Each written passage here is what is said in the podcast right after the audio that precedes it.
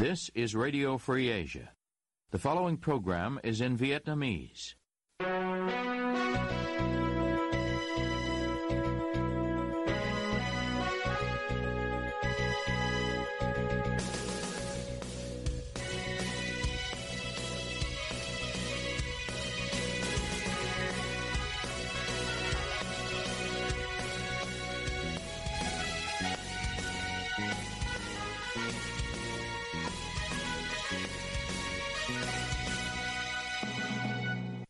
Đây là Đài Á Châu Tự Do, phát đi từ thủ đô Washington, D.C., Hoa Kỳ. Toàn ban cùng William xin kính chào quý thính giả.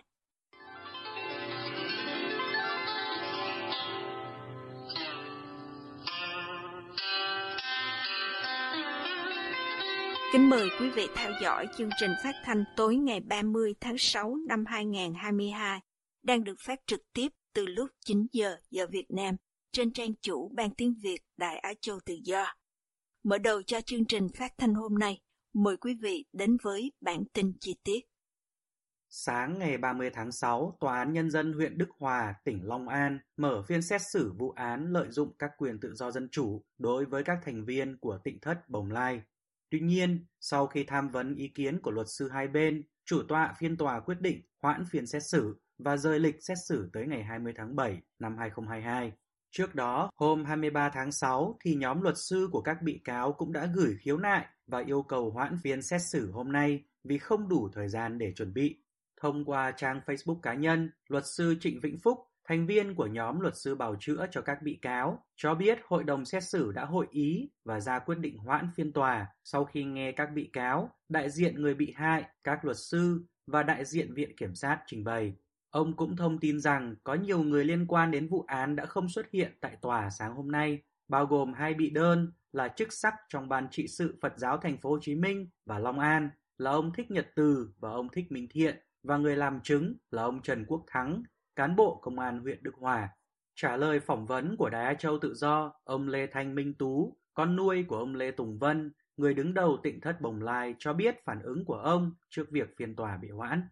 về hoãn phiên tòa lý do hoãn ở đây là thứ nhất là người bị à, người người bị hại á, là hai ông tư á, không ra mặt. Thì họ, thứ nhất là họ không dám đứng ra đối chất, họ không có lý lẽ để đứng ra đối chất. Nếu mình đã đi vô kiện thì mình phải có gan mình ra làm mình chứng, chứ tại sao mình không dám đưa ra mà lại ủy thác cho người này? Tại vì nói một câu rất là đơn giản đó là không muốn đối chất nên họ họ ủy thác cho luật sư. Tại vì người bị hại thì mình phải đứng lên nói mình bị hại cái gì mình bị mất cái gì. Còn cái đây là không nói thông tin gì cả mà chỉ ủy ủy thác cho luật sư. Thì cái đó thì em thấy là điều đó là điều sai. Tại vì cái người bị hại mà nếu mà không chứng minh được có nghĩa là vu khống.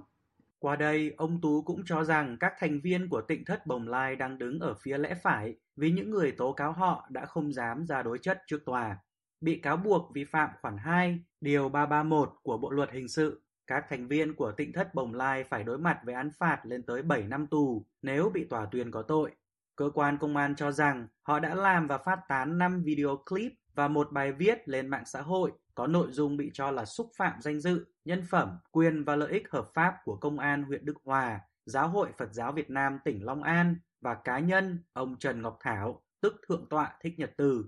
Tuy nhiên, sau khi nghiên cứu cáo trạng và quan sát các cơ quan có thẩm quyền xử lý vụ việc, Nhóm luật sư bào chữa của tỉnh thất Bồng Lai đã xét thấy có nhiều sai phạm, do đó đã gửi đơn lên Trung ương để đề nghị can thiệp hôm 21 tháng 6. Những người của cơ sở tu tại gia bị truy tố gồm bà Cao Thị Cúc, 60 tuổi, và các ông Lê Tùng Vân, 90 tuổi, Lê Thanh Hoàn Nguyên, 32 tuổi, Lê Thanh Nhất Nguyên, 31 tuổi, Lê Thanh Trùng Dương, 27 tuổi và Lê Thanh Nhị Nguyên, 24 tuổi. Ngoại trưởng Úc Penny Yong hôm 27 tháng 6 nêu trường hợp ông Châu Văn Khảm với cả ba lãnh đạo Việt Nam gồm Chủ tịch nước Nguyễn Xuân Phúc, Thủ tướng Phạm Minh Chính và Bộ trưởng Ngoại giao Bùi Thanh Sơn ngay tại Hà Nội. Lời kêu gọi mới nhất của tân ngoại trưởng là một trong hơn 70 lần chính phủ Úc làm việc với phía Việt Nam kể từ khi công dân Úc gốc Việt Châu Văn Khảm bị bắt và bị tuyên án tù 12 năm với tội danh khủng bố nhằm chống chính quyền nhân dân chỉ vì là thành viên của tổ chức Việt Tân Đài ABC của Úc hôm 29 tháng 6 đưa thông tin dẫn lời phát ngôn nhân của Bộ Ngoại giao Thương mại Úc cho biết thêm là chính phủ Việt Nam biết rất rõ mối quan tâm của Úc về trường hợp của ông Khảm và tình hình hiện tại của ông ta ở trong trại giam. Trả lời phỏng vấn của Đài Á Châu Tự Do, Giáo sư Kantaya từ Học viện Quốc phòng Australia tại Canberra nói về diễn biến mới này. And at the moment, the relations between the two countries are rising, particularly with the agreement on advancing the economic relationship. And so um, it's up for Australia to continue uh, to, to apply pressure. And Hiện tại, quan hệ song phương Việt Nam và Úc đang phát triển, đặc biệt trong lĩnh vực kinh tế. Do vậy, điều này phụ thuộc vào phía Úc để tiếp tục gây sức ép lên chính phủ Việt Nam và phía Việt Nam có thể trả tự do cho ông Khảm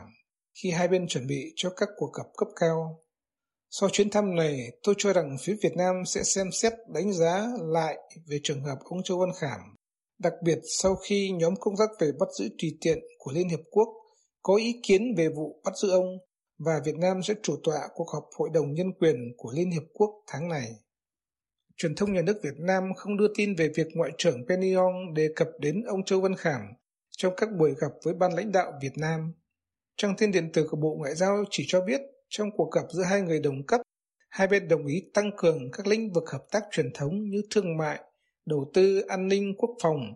phối hợp chặt chẽ kỷ niệm 50 năm thiết lập quan hệ ngoại giao giữa hai quốc gia, bên cạnh việc thảo luận về tình hình khu vực và quốc tế mà cả hai bên cùng quan tâm. Bà Trương Quỳnh Trang và ông Châu Văn Khảm từ Úc cho chúng tôi biết bà không được liên lạc trực tiếp với chồng bà ở trong trại giam do bà ở nước ngoài mà chỉ được cập nhật tin tức của ông từ mấy người cháu ở thành phố Hồ Chí Minh, những người được phép thăm nuôi ông trong tù. Bà Trang nói sức khỏe của công dân Úc quốc Việt tạm ổn và không bị buộc lao động vì tuổi cao.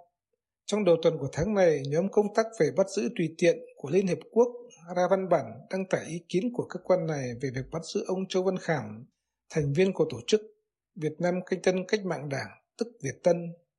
Cơ quan này nói sự liên hệ của ông Châu Văn Khảm với tổ chức Việt Tân không đủ cơ sở để bắt giữ ông, và việc tước bỏ tự do của ông là tùy tiện vì ông chỉ thực hiện các quyền tự do, lương tâm và niềm tin, cũng như quyền biểu đạt được ghi trong tuyên ngôn quốc tế nhân quyền và công ước quốc tế về quyền dân sự và chính trị. Chính quyền Việt Nam nói ông Châu Văn Khảm nhập cảnh bất hợp pháp vào Việt Nam ngày 11 tháng 1 năm 2019 dưới sự chỉ đạo của Việt Tân để tổ chức tuyển mộ và huấn luyện các hoạt động phá hoại khủng bố. Hà Nội cho rằng ông bị bắt giữ vì vi phạm luật pháp Việt Nam, chứ không phải vì quan điểm dân chủ, và việc bắt giữ và kết án ông được thực hiện theo đúng luật pháp Việt Nam, tương đồng với các công ước quốc tế mà Việt Nam đã phê chuẩn. Giữa tháng 6, Tổ chức Theo dõi Nhân quyền Human Rights Watch gửi thư ngỏ đến tân Thủ tướng Úc Anthony Albanese kêu gọi ông gây sức ép lên chính phủ nhiều nước như Việt Nam, Trung Quốc, Myanmar để buộc các nước này phải cải thiện tình trạng nhân quyền, trong đó có nêu trường hợp của ông Châu Văn Khảm. Cựu Giám đốc Trung tâm Kiểm soát Bệnh tật CDC tỉnh Bình Phước Nguyễn Văn Sáu vào ngày 30 tháng 6 bị khởi tố và bắt giam do những vi phạm trong việc mua sắm sinh phẩm, hóa chất, vật tư y tế của công ty cổ phần Việt Á và một số đơn vị khác với mục đích phòng chống dịch COVID-19.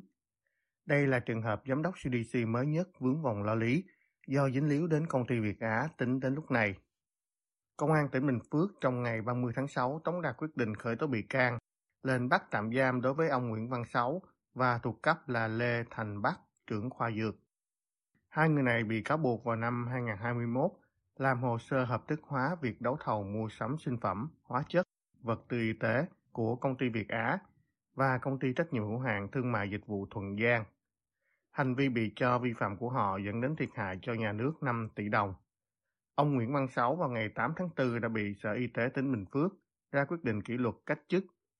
Ông này từng lên tiếng xin trả lại quà mà công ty Việt Á tặng cho ông sau khi mua vật phẩm y tế của công ty này. Thống kê trong 6 tháng qua, Bộ Công an Việt Nam và Công an các tỉnh thành trên cả nước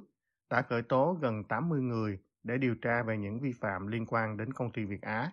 Chính giám đốc công ty Việt Á Phan Quốc Việt khai với Bộ Công an công ty này đã thu xếp khoản lời 4.000 tỷ đồng khi bán bộ xét nghiệm COVID-19 cho các cơ quan y tế trên cả nước. Số tiền hoa hồng này bôi trơn mà Việt Á chi cho phía các đơn vị mua là khoảng 800 tỷ đồng. Giá bộ xét nghiệm COVID-19 của Việt Á được thổi lên đến 45%.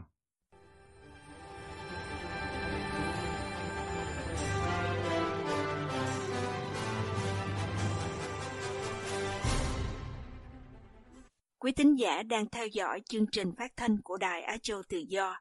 Ngoài các trang Facebook và YouTube, quý vị cũng có thể đón nghe các chương trình phát thanh của đài qua vệ tinh Intelsat 17 băng C ở 66 độ Đông và vệ tinh 19 băng C ở 166 độ Đông. Tiếp nối chương trình, mời quý vị cùng với Cao Nguyên tìm hiểu liệu rằng ý định biến Biển Đông thành vùng nội thủy của Trung Quốc có thể thực hiện hay không, qua nhận định của các chuyên gia trong phần sau. Phát ngôn nhân Bộ Ngoại giao Lê Thị Thu Hằng trong buổi họp báo thường kỳ hôm 23 tháng 6 đã phát biểu phản đối Trung Quốc tập trận ở Biển Đông ngày 19 tháng 6 tại khu vực phía Tây Bắc quần đảo Hoàng Sa, đồng thời nêu quan điểm của Việt Nam về kế hoạch lập vùng nội thủy trên Biển Đông của nước láng giềng phía Bắc. Tờ Sankei của Nhật Bản ngày 18 tháng 6 có đưa tin về cuộc họp tại Ủy ban Giới hạn Thềm lục địa CLCS của Liên Hiệp Quốc. Tại đó, đại diện của chính phủ Nhật Bản nói rằng Trung Quốc đang tiến hành thiết lập vùng nội thủy ở Biển Đông và cấm tàu thuyền nước ngoài qua lại ở khu vực này, nhưng không đưa thêm thông tin chi tiết. Truyền thông nhà nước dẫn lời người phát ngôn Bộ Ngoại giao Việt Nam nói rằng lập trường của Việt Nam về Biển Đông đã được thể hiện rõ ràng và đầy đủ trong công hàm số 22 trên HC 2020 gửi tới Liên Hiệp Quốc ngày 30 tháng 3 năm 2020 và Việt Nam cho rằng các nước đều chia sẻ nguyện vọng và mục tiêu chung là duy trì và thúc đẩy hòa bình, ổn định và hợp tác phát triển tại Biển Đông, giải quyết các tranh chấp trên cơ sở luật pháp quốc tế và Công ước về luật biển UNCLOS.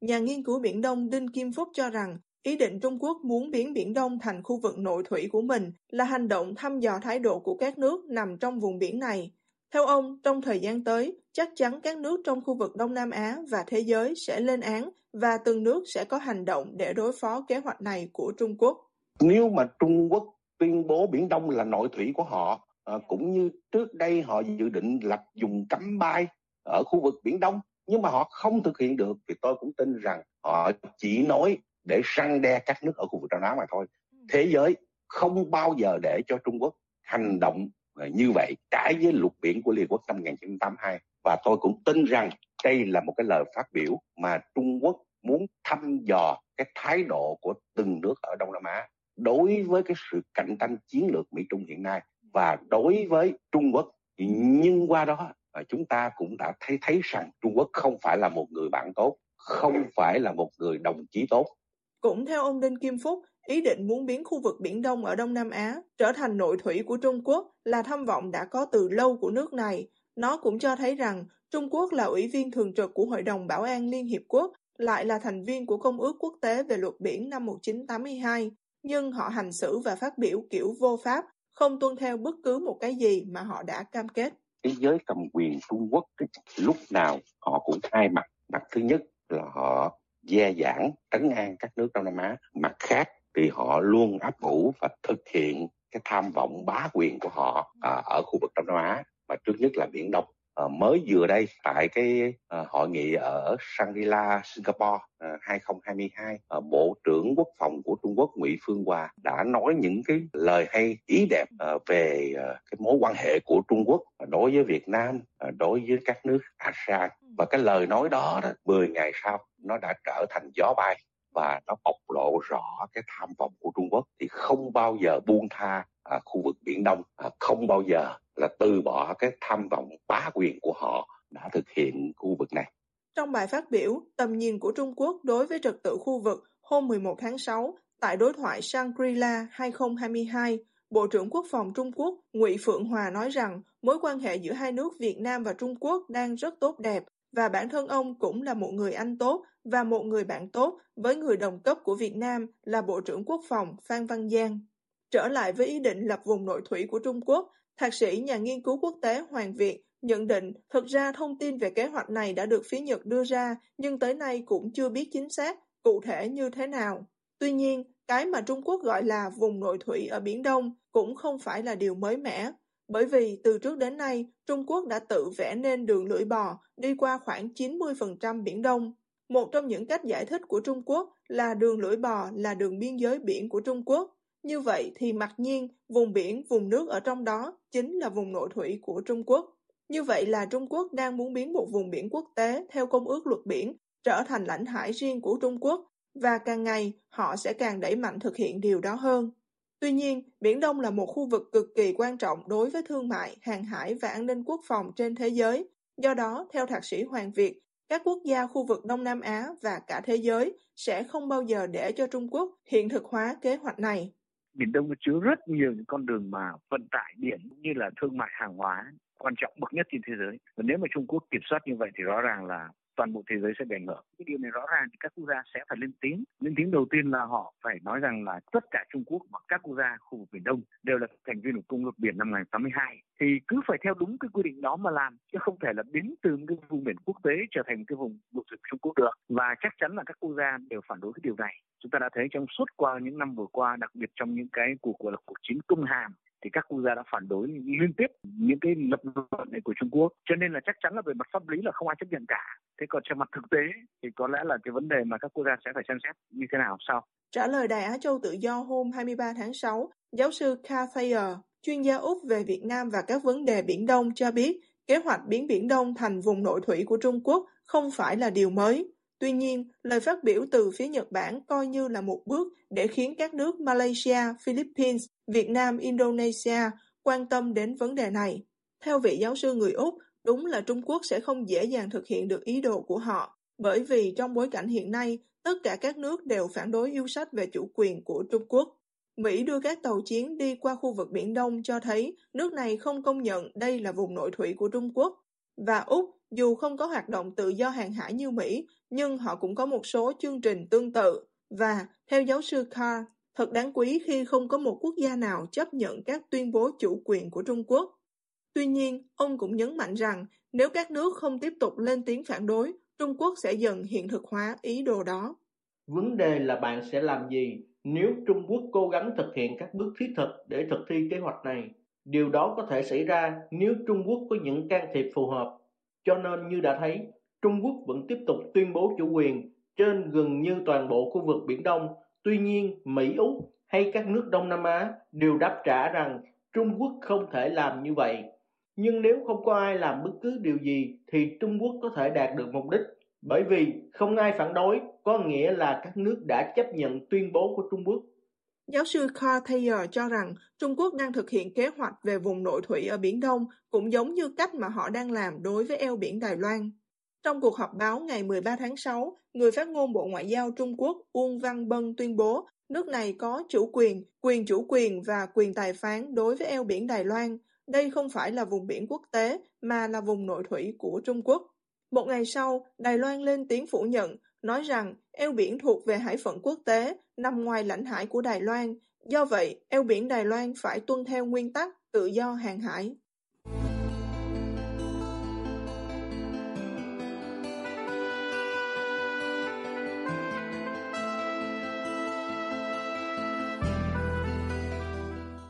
Quý thính giả vừa theo dõi chương trình phát thanh tối ngày 30 tháng 6 năm 2022 của Ban Việt ngữ Đài Á Châu Tự Do.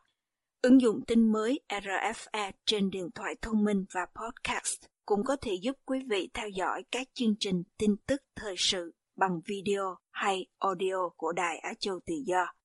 Quý vị quan tâm đến chương trình, xin gửi email về địa chỉ vietweb avong rfa.org. Toàn ban cùng Nguyên Lam cảm ơn quý vị đã đến với chương trình và hẹn gặp lại quý vị vào chương trình ngày mai. You have been listening to Radio Free Asia.